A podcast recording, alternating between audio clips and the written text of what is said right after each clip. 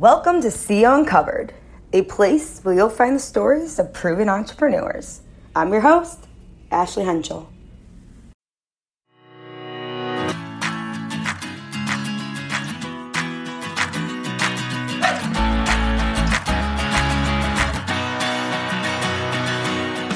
Welcome to CEO Uncovered by Create Every Opportunity. CEO provides valuable advice and knowledge to students in schools across the country.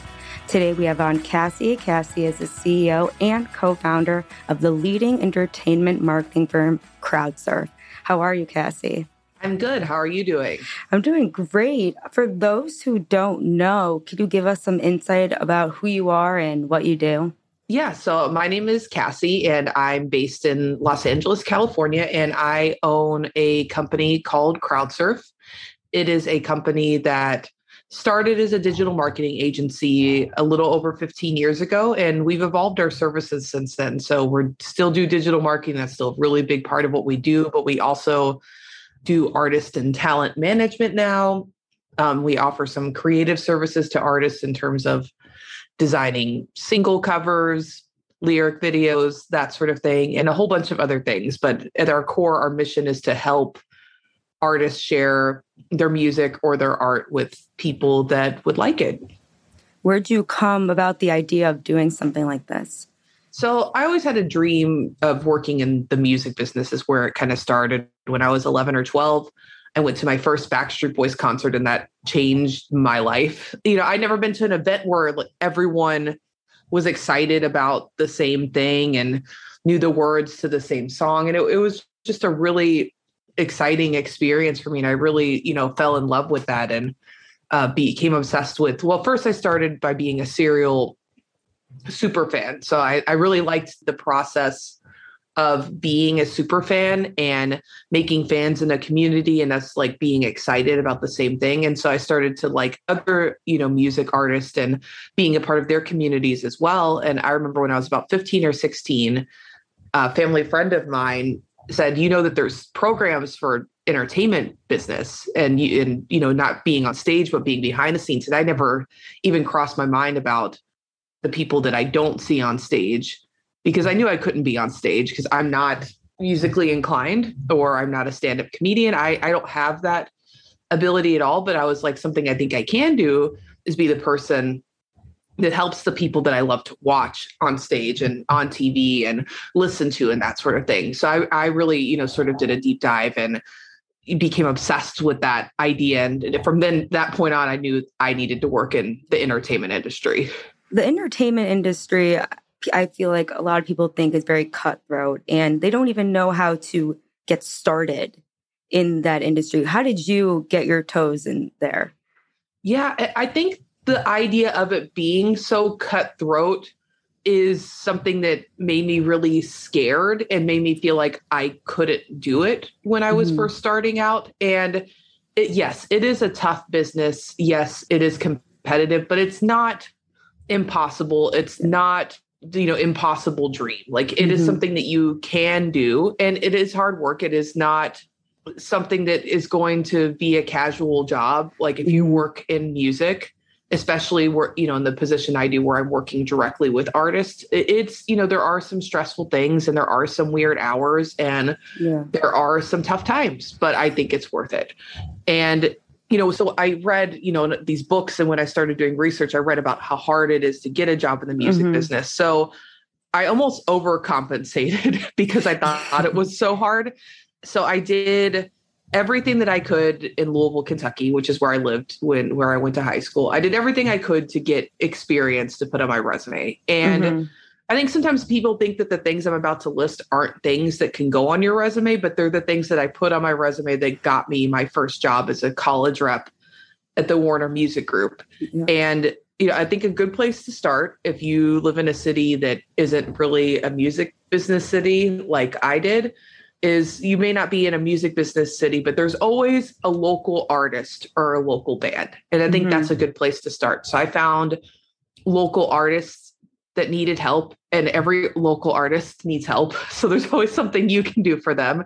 And from there, I found like local artist managers, I found local record labels, and I really did what I could you know, with these guys on a volunteer basis, you know, I just was like, hey, I'm in high school. I'm not eligible for internship credit, but I just want to volunteer and help you. Can I pass out flyers? Can I come to your management office and help you with a spreadsheet? Can I do research for you? Whatever it is, you know, and it was flexible. You know, I probably had a couple different things I would do after school each week and I would help at concerts on the weekend and I enjoyed every minute of it. It was really fun, but it built my resume over, you know, over the couple years when I was in high school, you know, being involved in these, you know, circles of people. And I remember when I uh, submitted my application for a Warner Music Industry job, I, I had no connections. And I remember them saying, we usually don't take people until they're juniors or seniors in college but your resume shows how much you care about this and you have more experience than most mm-hmm. people at that level in college. So we're going to take you on as a freshman. So I w- that was a really cool moment for me yeah i would have been shaking at yeah. that time so were you doing everything under the sun for whatever they wanted basically yeah, I really like problem solving. So I thought about how I could help them solve some of their problems. You know, one problem that a lot of local bands have is how do I get more people to my show? So at that time, that was a lot of word of mouth. That was posting flyers on bulletin boards at coffee shops and other local stores. So I offered to help with that sort of stuff. And I remember a site called Reverb Nation had just come into the scene at that point, And so I helped with some people's reverb nation pages and you know i was like hey maybe you can do this on it maybe you can reach out to these people maybe you can add some friends on here maybe you can post some songs you haven't released yet on it but i just came up with ideas on how to help and what was you know for what i had time for and what i had a skill set for that's so cool at that age to, to kind of get into that and go on your own i think i think that's amazing a lot of people would want to do that, but I feel like have that hesitation or even their parents won't even let them. So that's so cool. You got the opportunity to do that. And then since that time, I know you're in media and how has social media changed your job in the entertainment space and excelled it?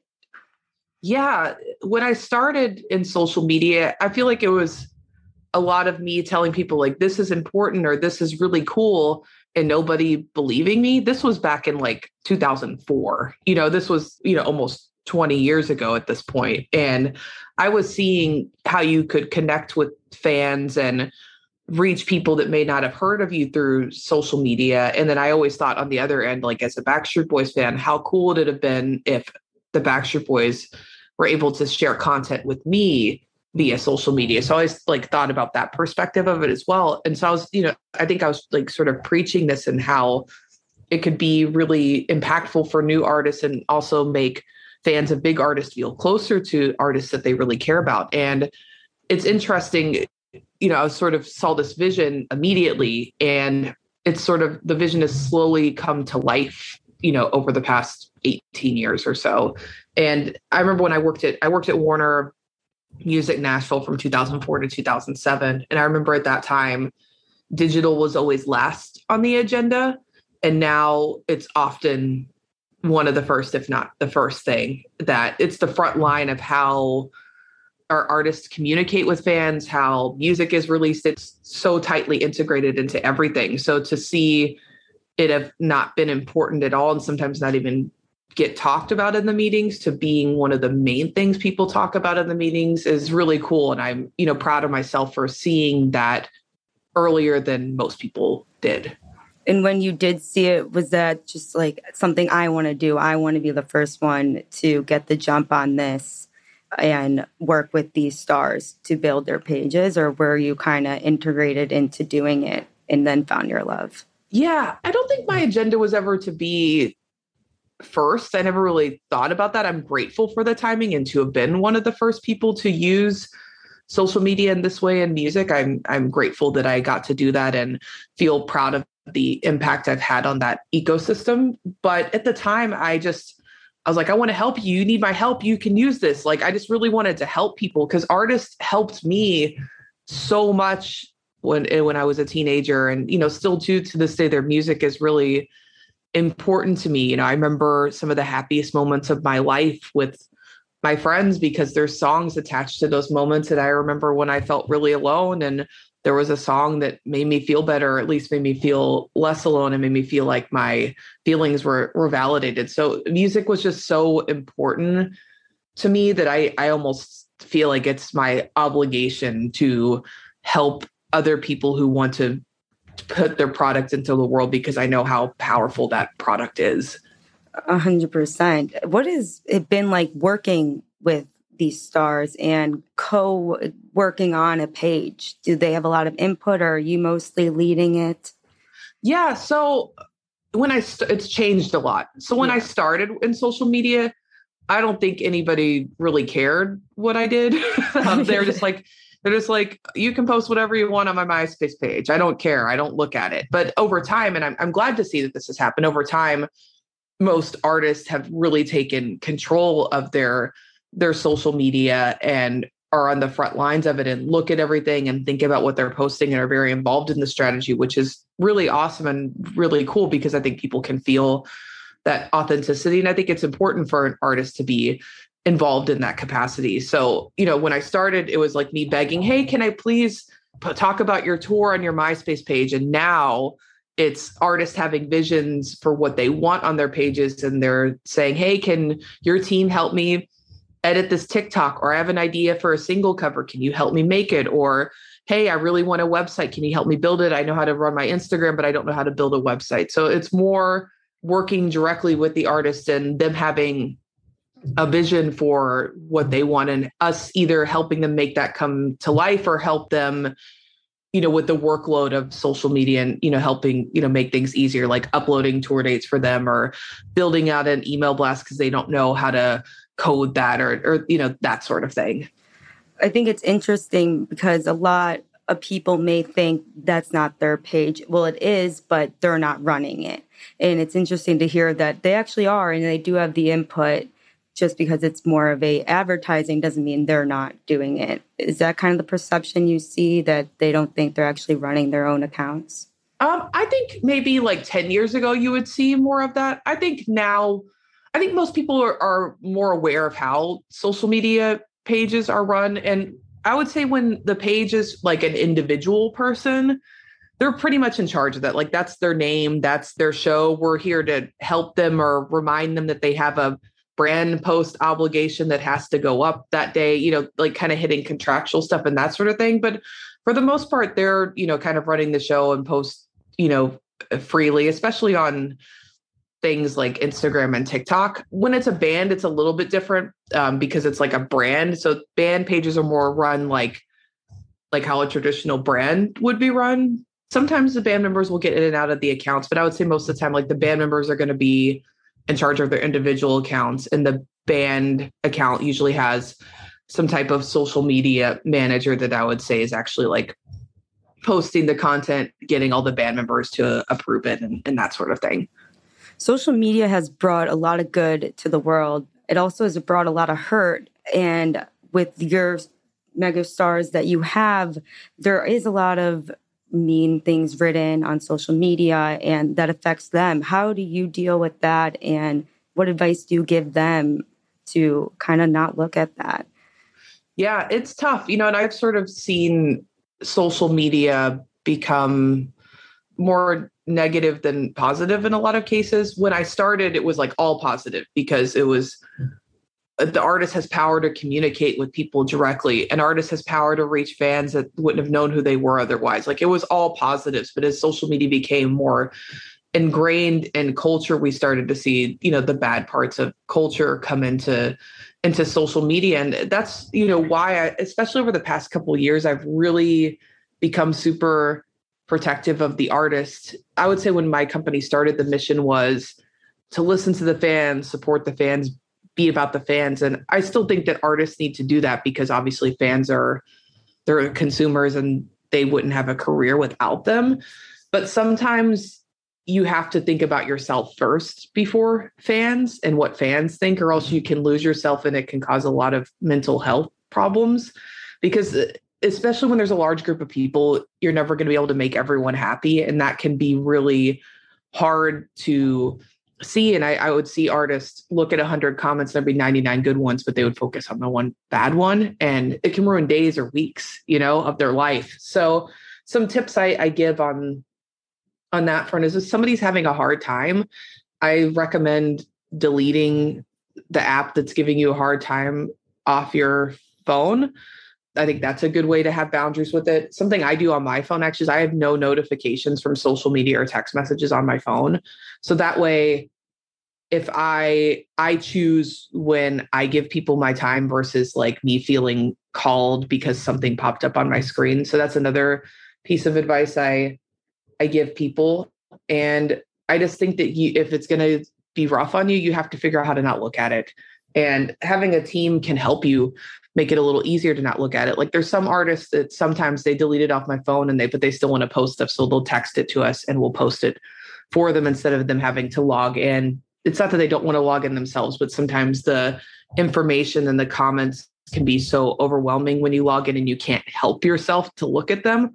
And it, so that's another sort of way I think we can protect people sometimes when they're having a rough time. And I would say nobody ever like permanently deletes anything from their phone, but there are times that are tougher than others. And I I don't judge an artist for not wanting to have an Instagram or Twitter on their phone at certain points in their life or career. And we are talking about high school students and most of our listeners, and it kind of goes in with that and how a lot of high school students have been feeling that way as well. And it's such a big topic right now about if they should be using social media and not. And just if everyone's listening, let's spread love. And this is what it's for. And not to bring people down, but let's build them up. Yeah.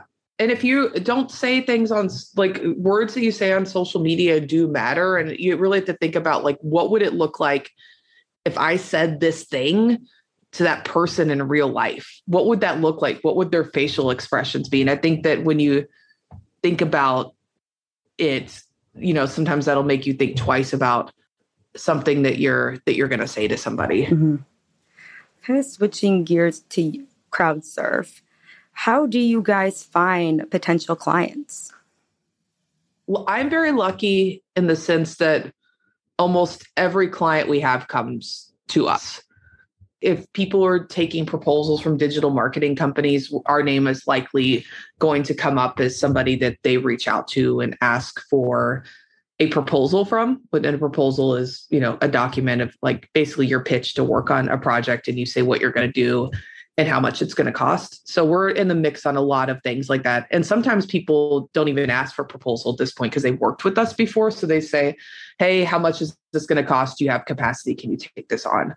So I'm very fortunate to be in a position where I basically have to do zero out pitching. It's usually incoming and people asking if we can work on it and if we're interested. And a lot of times I say no, it's not the right artist. I don't have the right team member um, or I know that team is difficult, whatever the reason is. But sometimes I, I say no, or sometimes we're at capacity and I can't take something on. It really depends on the situation. But I'm I'm really lucky to have you know built a reputation in situations where that's how new business comes in.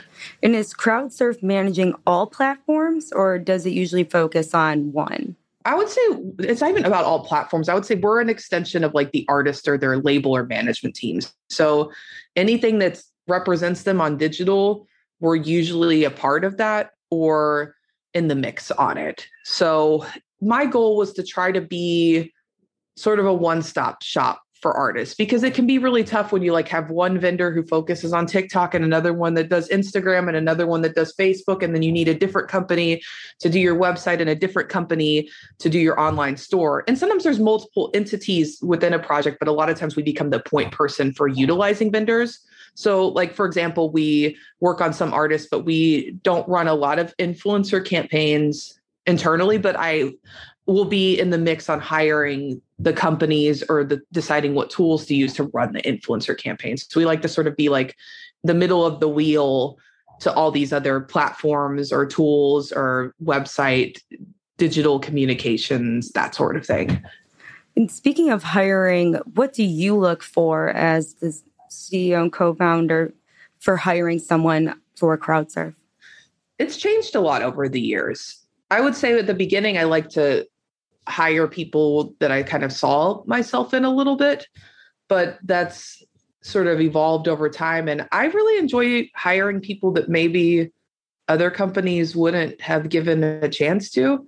And at the beginning, that was actually a lot of people who were in a similar situation to me, like went to school for music business, younger, were a fan of some artist that surprisingly, that type of person 10 years ago was not an ideal candidate. A lot of companies were scared of hiring people with a like quote unquote like fandom background. But now that kind of candidate has become very desirable to record labels, management firms, and a lot of other entities, which is great because I think that person is a is a great candidate. And I've seen a lot of people with that sort of background and lifestyle become very successful in music. So now I still hire a lot of people with that background, but I also have hired recently a few people who actually were former teachers that are coming in and they've been really great. And that's made me really confident in kind of hiring people making career switches. Um, I see a lot of people sort of not be given a chance in that situation. And I took a, a, leap and gave a couple people a chance and I feel good about it. So looking for more career switchers. Um, I looked for, or I've hired a couple people who are also artists. That's been super successful. A team member of mine, actually, I'm very grateful for her. her name is Sloan. She helped create this test for people that we're hiring to sort of go through some base level task of like what we do on a daily basis and see how they do with it. And that's actually been really helpful in terms of hiring people. So I'm actually uh, even more open on the resume front now because I have the test. And if they have a resume I normally wouldn't have taken a second glance at, but they aced the test, I'll be like, okay, like let's give them an interview. So I'm pretty open on resumes right now because I sort of was a little scared about it at first because you unfortunately have to make a lot of judgments off of like one page of a piece of paper. But now with the test in conjunction with the resume, I think I'm more just looking like, does this person seem interested in music and digital and marketing? And if they seem to be have interest in it, then let's give them this test and see how they do and decide, you know, to judge them based upon their performance and, and the work that they put out on that test. I love that you're hiring people who have had career changes because a lot of people feel that they can't. And I've seen they're actually the most gutsy people and take the most risk, and risk pays off with reward. So I love that you're doing that. It's awesome. I love it. it. I, and I'm glad that like I did it and people performed well, and it made me yeah. feel like more confident to one do it more often, and two tell people about it and encourage other people who hire mm-hmm. to do the same thing. Yeah, hundred percent. We only live one life, and you should do what you're passionate about. Absolutely. Uh, what does a day to day look like for you? Day to day for me, it's different every day, and I like that. That's yeah. not for everyone. I've learned, but I like that my schedule is not routine at all. But I would say things that happen on a daily basis for me are going to be I spend a lot of time in my text messages. I get 5,000 texts a day. So a lot of my client and staff communication takes place on iMessage or WhatsApp. I definitely do like a run of email checking uh, several times a day. I would say that I have several internal, like employees only conference calls a day. I would say that I have a couple client calls a day. And I would say that I have a couple pitch calls a week. So talking to new clients. And then I would say a couple times a week, I'm either on site with the client at a music video shoot in the recording studio at a show or taking them to meet with their booking agency or whatever that is but it's uh, you know it's a variety of different things but those are common activities that happen mm-hmm. on a weekly basis as someone who's killing it in the industry and you're a woman what does it mean to you to be a ceo as a woman and how have you seen it benefit and not benefit you I would say the biggest sort of challenge that I had with being a woman in music is when I was growing up, I didn't really see a lot of women in music.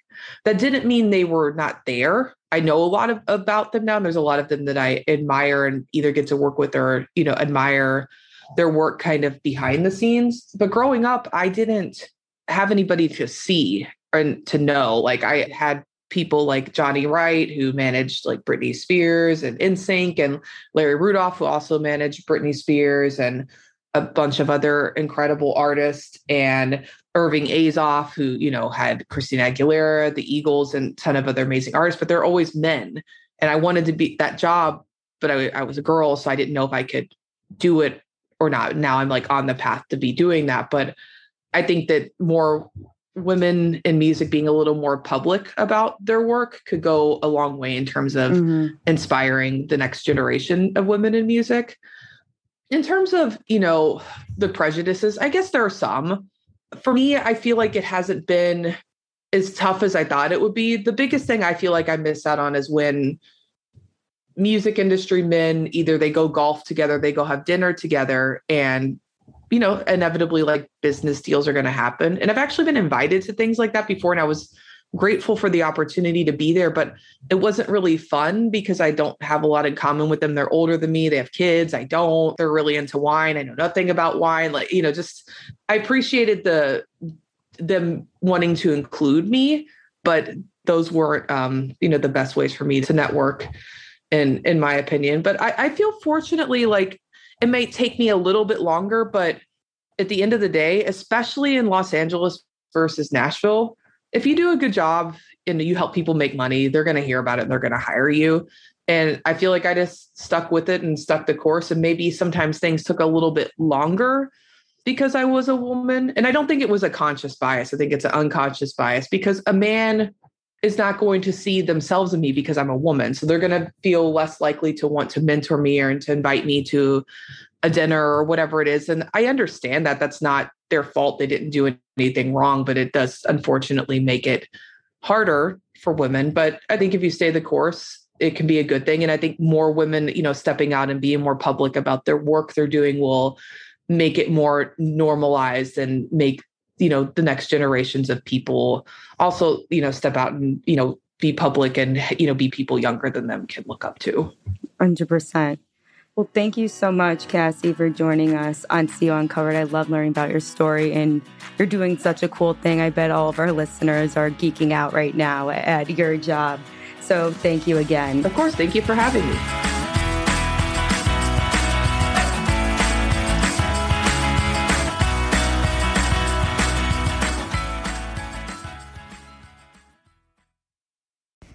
Thanks for listening to CEO Uncovered. You can check out more at www.createeveryopportunity.org. Thanks again